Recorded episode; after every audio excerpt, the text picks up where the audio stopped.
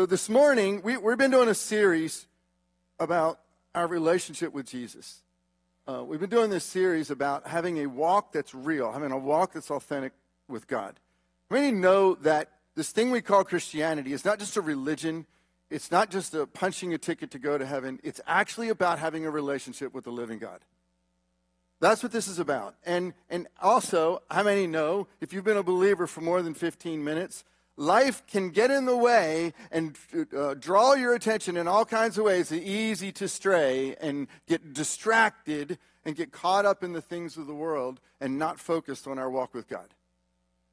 And so, uh, this, this series we've been doing is to, to help us to refocus, to, to, to, to have those tools in our toolbox in which we can daily walk with Christ and, and uh, not take that relationship seriously in our lives, in our families' lives, and in the, in the world in which we live. Now, um, uh, this morning, uh, I'm going to talk about learning to walk with God. And I'm going to talk about three principles about helping us to learn to walk with God. Before we do, just a little bit of an introduction. And um, uh, what I'm going to do is just a, a, little bit different. I had, I had a, a, in my own personal time with God this week, I had this just incredible revelation. It was incredible revelation because it was an intimacy time between me and Him. And I'm studying, studying His Word, and He showed me something in His Word, and and I just, I literally put down everything I was studying, just sat there and just, just kind of sat there in awe as I was meditating on it. And I had been debating all week long, you know, do I, do I want to put it in the message? Do I not want to put it in the message? I'd already been putting the outline together and just, I actually didn't even write it in the outline. And this morning, it just, the Lord won't leave me alone. So can I take a few minutes and share this with you? This is about the significance of our walk with God. But to do it, we got to take a little history lesson. You see, part of the first things, part of the lesson this morning is to understand that God is the one who initiates a relationship with us. The whole the, the, the, whole purpose he has, the whole reason for creation is he wants to dwell with us. He wants a living relationship with us. Well, to get it, let's go back and I'm going to paint a word picture, and I need, your, I need your help to try to picture yourself as an ancient Israelite. I want you to see yourself in Egypt. I want you to see yourself for decades, for, for, for, uh, uh, for millennia. I mean, not millennia, but uh, centuries. You are in Egypt. You are oppressed. You are being oppressed by the Egyptians, and you're crying out to God. And God hears. And finally comes the day when God shows up, and He doesn't show up just in your mind, He doesn't show up just in your spirit, He shows up in a big way and starts manifesting Himself. Ten incredible plagues, one after the other, demonstrating His greatness, culminating in Passover, and finally, the, your, your captors let you go. In fact, they, are, they, they throw you out and not only do you leave, you leave with all the wealth of Egypt. And not only do you leave with all the wealth of Egypt, there's a whole mass of foreigners who saying, We're coming with you. You got the real God.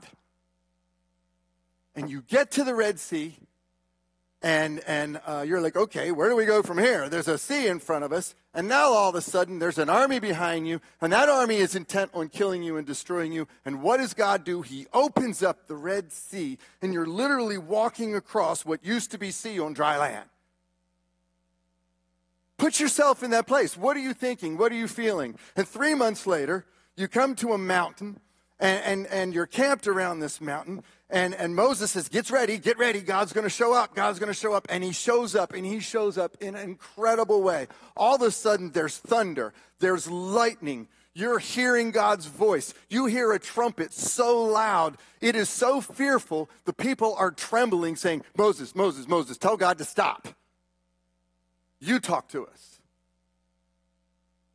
And then a year later, God uh, uh, um, you, spent the next year crafting a tabernacle, a house, a place where God can dwell in the very midst. And so Moses sanctifies it. He sanctifies Aaron. He sanctifies the tabernacle. He consecrates everything. And, and, and then uh, after it's all consecrated, they put the offerings on the altar. And then all of a sudden, the glory presence of God comes down on the tabernacle. It is so heavy, it is so thick that, that not even Moses can go in. Fire from heaven comes down, it hits the altar, consumes the offerings, and the entire congregation falls on their face flat. That is how intensely God desires to dwell among his people. Fast forward a couple of hundred years, and, and, and he, he gives them the law to say, this is how to live this out. This is how to work this out. This is how to be righteous. This is how to be just. This is how to make this happen to have my glory. And, and they, they keep walking away and walking away and walking away. God gives them a shepherd. God gives them a king. His name is David. He has a heart to follow God. And he wants to build the, tabert, the temple. He wants to build a glorious place for God to dwell among them. And, and his son Solomon inherits this. And so Solomon builds this temple. It's an absolutely beautiful building worshipful for God. And the whole congregation comes around and they're worshiping God. And Solomon prays and says, Accept this offering for you as a house. And as he prays, as soon as he finishes, once again, the fire of God comes from heaven, consumes the offering on the altar. It lights the altar himself. God says, Yes, I accept this as my house. And his glory comes in. The whole congregation falls on their face. But years go by and years go by, and as they go by, the people forget. The people start living in apostasy. They start living in idolatry. Idolatry so egregious that the strongest possible language in the prophets con- uh, condemning it as adultery saying, Listen, return, return, or you will be exiled. And sure enough, they are exiled. They're in the foreign land, but the prophets say, God's going to build that temple again. He's going to build it, and his glory is going to come down on it again. And you will forever be my people. And you are in exile, and you're looking forward to this. And 70 years later, you return. And so you build the temple, and you rebuild it, and yet God doesn't come down. And, and Herod in, in, in, uh, uh, takes over and he rebuilds this temple even great, creates the most glorious temple you could have. He's intent on being the king where the glory of God comes down, and the glory doesn't come down. And then a baby is born. And the presence of God comes to tabernacle among us. And then he's crucified, he's risen, he's ascended. 50 days after his resurrection, you're gathered in the temple, and the fire of God comes down. Except this time it doesn't come down to come in a building. This time it comes down on the people of God. That's who you are.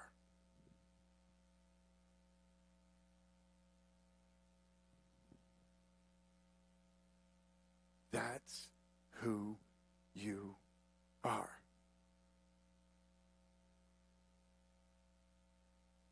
God wants a relationship with his creation. He's demonstrated it over and over in history. He sent his son so that that relationship can be so intimate and personal that he comes to dwell in us in all of his fire and all of his presence. Wouldn't it be important that we learn how to walk in that? Wouldn't it be important that we take that seriously? Because the only way others are going to see it is when we let Him live that through us. When we decide that we want that fire from heaven that has reignited life in us to go through us to touch others. Now, there's a process to this, there's a way this works. Notice something God is always moving.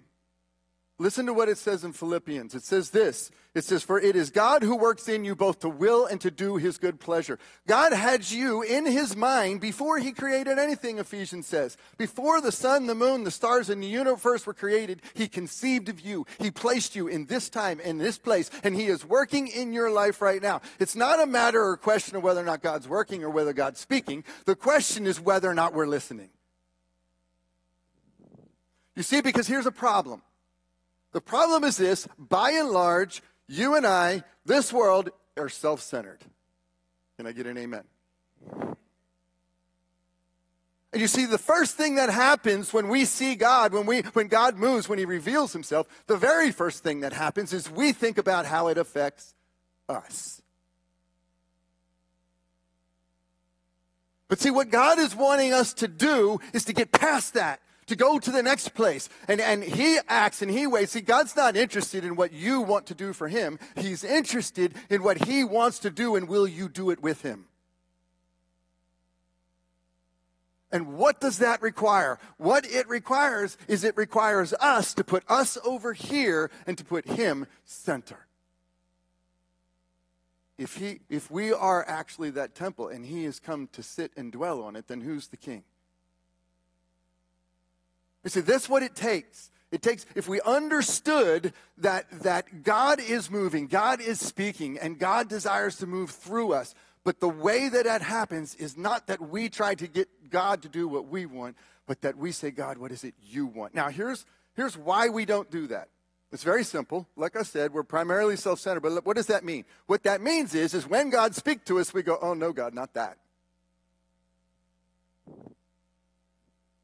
Moses, I'm just, Lord, I'm just, I'm just taking care of my sheep. Can't you just let me take care of my sheep? No, leave and go to Egypt. Oh, no, God, you got the wrong person. Does God ever have the wrong person? Well, what's he asking you to do if he doesn't have the wrong person? Peter, Lord, leave me. I'm a sinful man. Leave me, Lord. But I'm a gracious master. Follow me. Paul, we need to put him in jail. We need to kill him. We need to get rid of him. Jesus says, No, uh, actually, you're going to be an apostle. You see, he wants to change our perspective. He speaks, he calls us, and when he speaks and when he calls us, he's asking, he's waiting for us to listen to him. He's waiting for us to, he's not asking us, what are you going to do? He's saying, I have something for you when you're going to listen. When you're going to listen.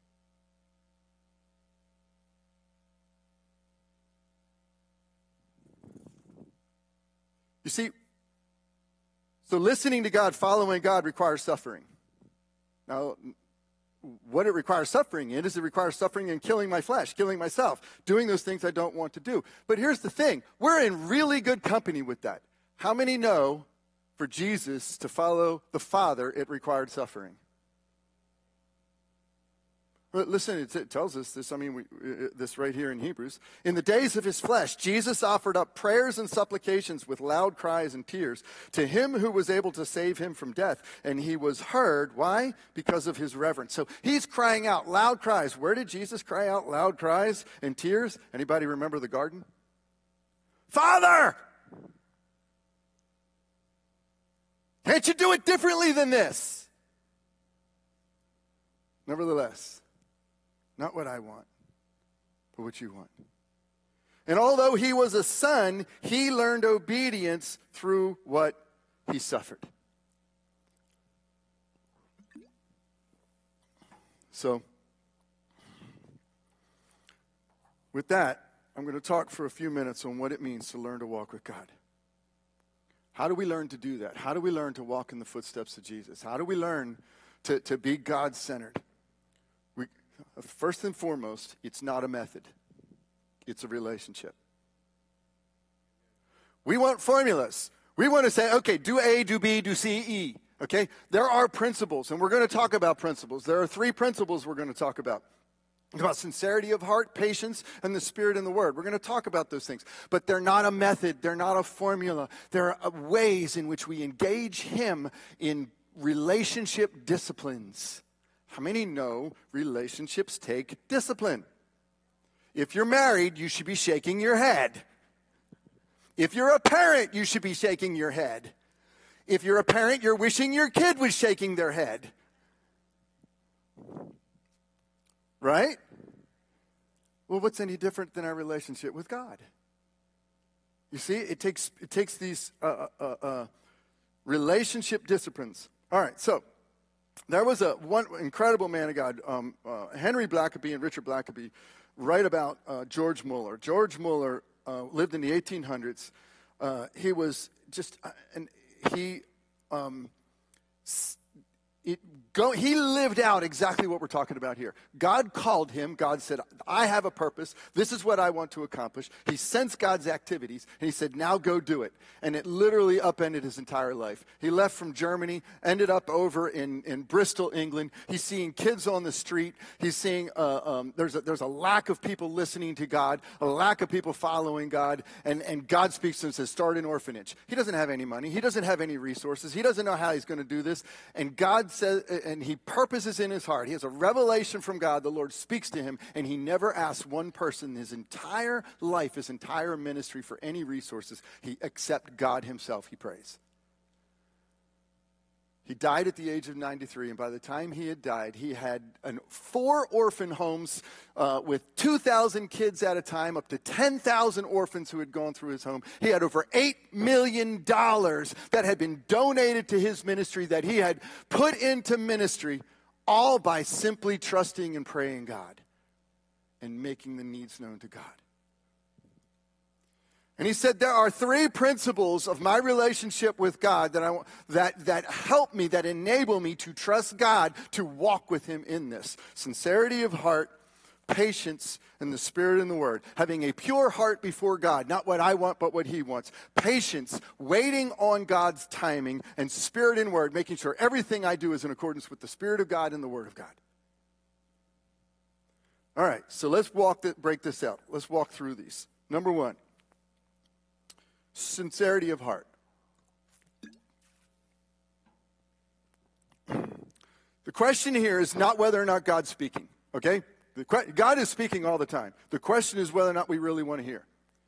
Okay? So you know, some people say, well, how do I know? I mean, maybe God's not speaking. God is speaking. The question is whether or not we want to hear. How do you know if you want to hear? How do you know if you want to hear? It's very simple. Here's the test. You can write it down. You can test yourself later. Are you willing to change when he speaks? That's how you know. Are you willing to change when he speaks? That's how you're knowing if whether or not you're willing to hear God speaking. If you're not willing to change, you're not going to hear God speak. So look at, uh, look at Jeremiah 29 13. This is what he says You will seek me and find me when you seek me with all your heart.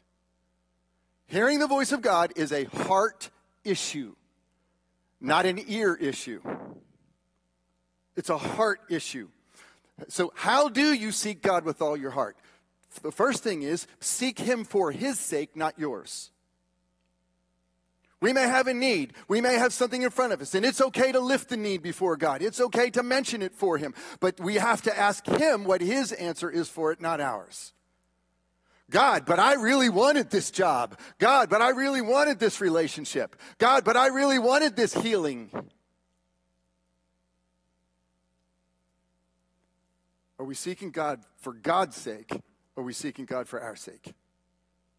You see, because if we lack sincerity, we won't receive. James chapter 4, verse 3. You ask and do not receive. Why? Because you ask wrongly to spend it on your passions, to spend it on yourself. The Bible tells you, plain and simple. If we're asking simply to spend it on ourselves, that doesn't mean we don't ask for things for ourselves. That's not what it's saying. If, if I am treating God like a magic genie to get what I want, that's what it's talking about. Because if the Bible says, Seek ye first the kingdom of, of God in his righteousness, and all other things shall be added unto you. Right? So there's nothing God's not going to provide for us, but we have to first seek Him with all our heart. Search me, O God. this is a prayer right here. This is one thing you can pray. This is, a, this is the way to take the scriptures and you can test your heart before God. This is David's prayer right here. Ask God to search your heart, ask Him to search your heart, and then trust. Ask Him to search and then trust, and then just move forward. Here it is. And I'm going to I'm going to read this scripture, but I'm going to read it like a prayer. Search me, God. You know my heart.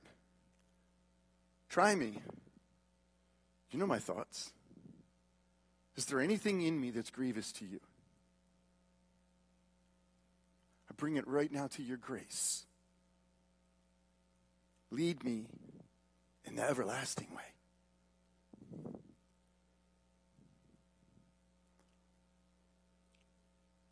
I like what Jesus says here For I have come down from heaven not to do my own will, but to do the will of the one who sent me. Father, you thought of me before of creation, not for me to do my own will, but for me to do your will. You're the one who sent me. You see, if we lack uprightness, we shouldn't think that God's going to give us anything. Listen to James here. But let him ask in faith, with no doubting, for the one who doubts is like a wave of the sea that is driven and tossed by the wind. For that person must not suppose that he will receive anything from the Lord. Now, I know a lot of people right away are going, oh no, I have doubts. It's not talking about having questions. No doubting does not mean to have questions. In fact, you can have the, your greatest time of faith comes when you have questions. What when James says no doubting, what he means is a divided heart, no loyalty to God, a heart that is split. That's what it means by doubting God. A heart that's following the world and, and trying to follow the world and God at the same time. God, I want your answer, but I'm holding this over here just in case you don't give me what I want or like.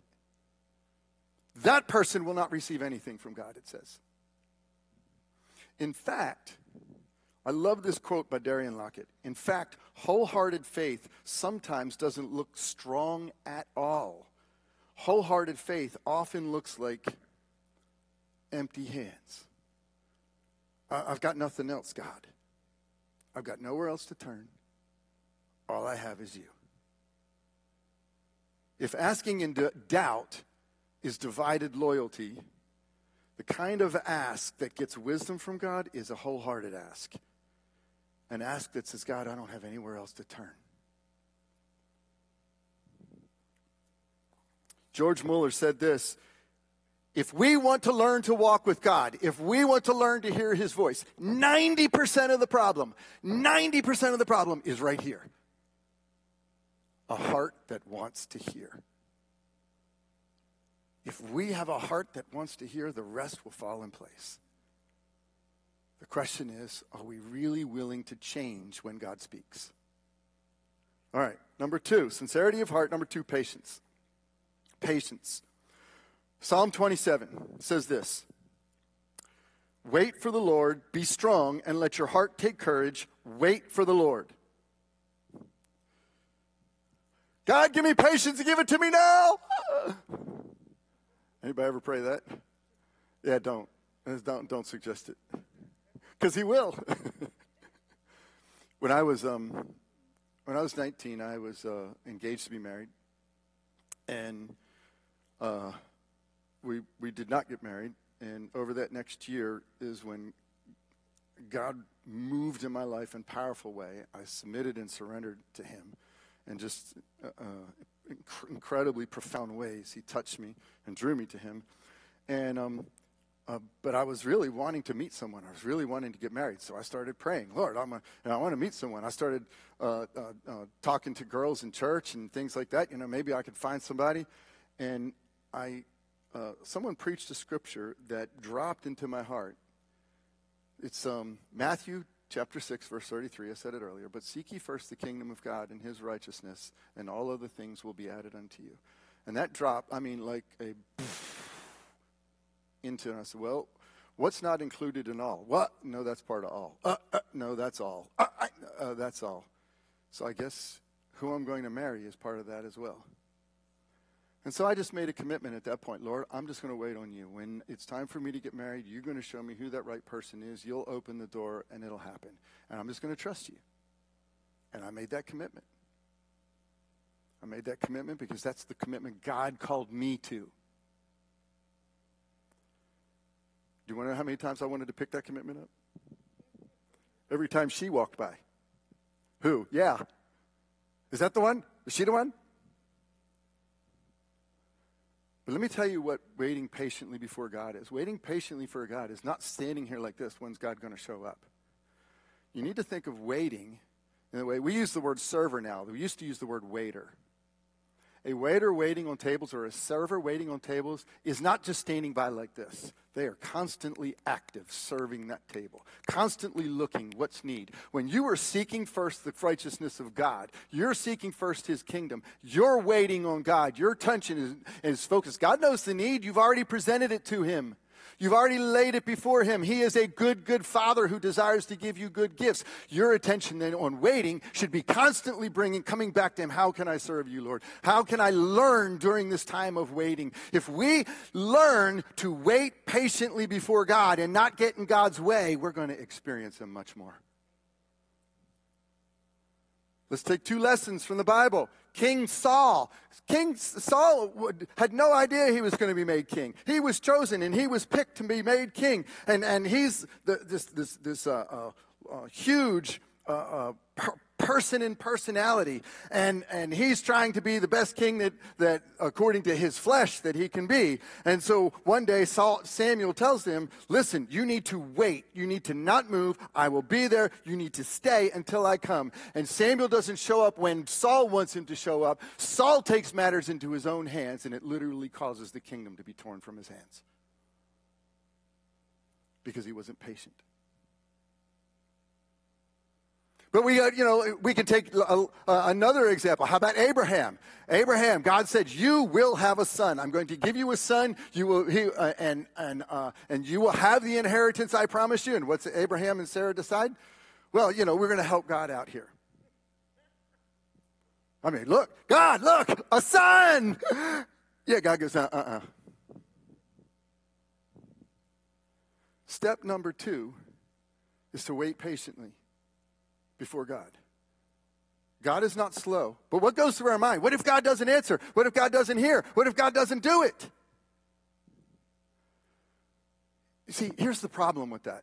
The problem with it is this it's very simple. We started with a premise God is the one who initiates it all. You would not have even asked him to begin with if he wasn't already moving in your life. For it is God who works in you to will and to do his good pleasure. Trust me, he knows what you prayed.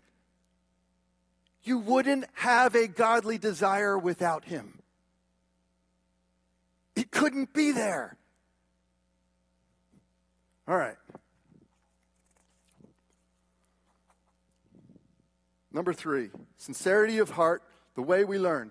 We have to have a sincere heart. That's the big overcomer. Number two, we have to wait patiently for him to speak. Number three, spirit and word. Number three, spirit and word. John chapter 10, verse 2 says this But he who enters by the door is the shepherd of the sheep. To him the gatekeeper opens. The sheep hear his voice, and he calls his own sheep by name and leads them out the Lord used this verse right here to teach me about hearing the voice of God in a very unique way. Uh, uh, many of you have heard me share this before, but it's, it's so profound in my life. I, it, it, it's still ingrained to this moment. I remember the revelation of it. I remember reading that going, oh my goodness, Jesus' sheep hear his voice. I, I, I want to be his sheep. I, I'm not hearing the voice of Jesus.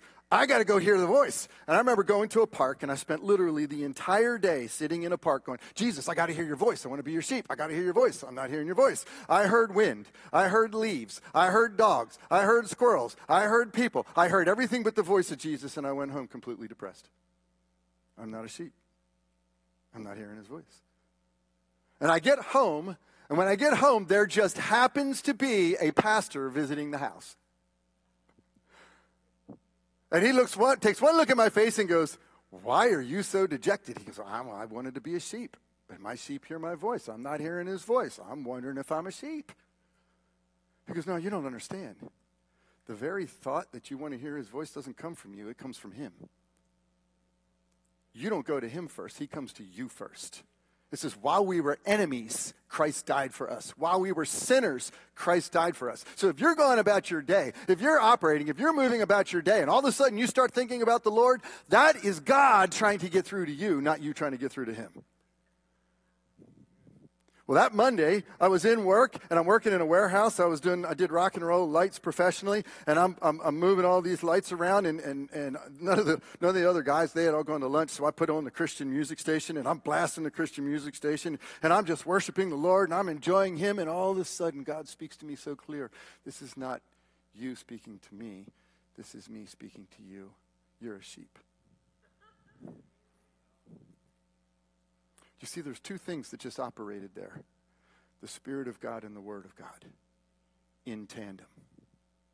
The Spirit of God and the Word of God. It was the Word of God that told me, it was the Spirit of God that made it alive. You see, John 14, but the Helper, the Holy Spirit, whom the Father will send in my name, he will teach you all things and bring to your remembrance all that I have said to you. The Holy Spirit is here to bring to remembrance everything Jesus said. So it would be a good idea if we read it and got it in there to begin with so the Holy Spirit has something to work with. Did y'all catch that? He sent the Holy Spirit to speak to you. What? The words of Jesus. So we probably ought to know the words of Jesus so he can use them. Think that might be important? Oh, I just need the Holy Spirit. Yes, you do. And you need the Word. So, number one, you know what is the Holy Spirit. And number two, so He can speak it into your life. When the Spirit of truth comes, He will guide you into all truth, for He will not speak of His own authority, but whatever He hears, He will speak to you. In other words, the Father sent the Spirit because He wants a relationship with you. You are that fire from heaven made alive. All scripture is breathed out by God, profitable for teaching, for reproof, for correction, for training in righteousness. That's the whole entire Bible. Why? Why? Hebrews this is a verse we don't often use when it comes to the Word of God. Hebrews 4 For the Word of God is living and active and sharper than any two edged sword, piercing to the division of soul and spirit, of joints and of marrow, discerning the thoughts and the intentions of heart. And we've come full circle. When the Word of God, by the Spirit of God, comes into your life, if you want it, it's going to require you to change. It's going to discern your heart. It's going to discern your motives. It's going to discern your thought. And then it's going to release the power of God in your life. And you're going to be more like Jesus. And you're going to be living and active. And when God speaks through circumstances, when God speaks through other people, you have the Spirit and the Word confirming it. We don't just listen to other people and chase the word of man. We don't just pay attention to circumstances and say, God must have opened this door. We take those things and we put them under the, sor- the, the Spirit and the Word together. So,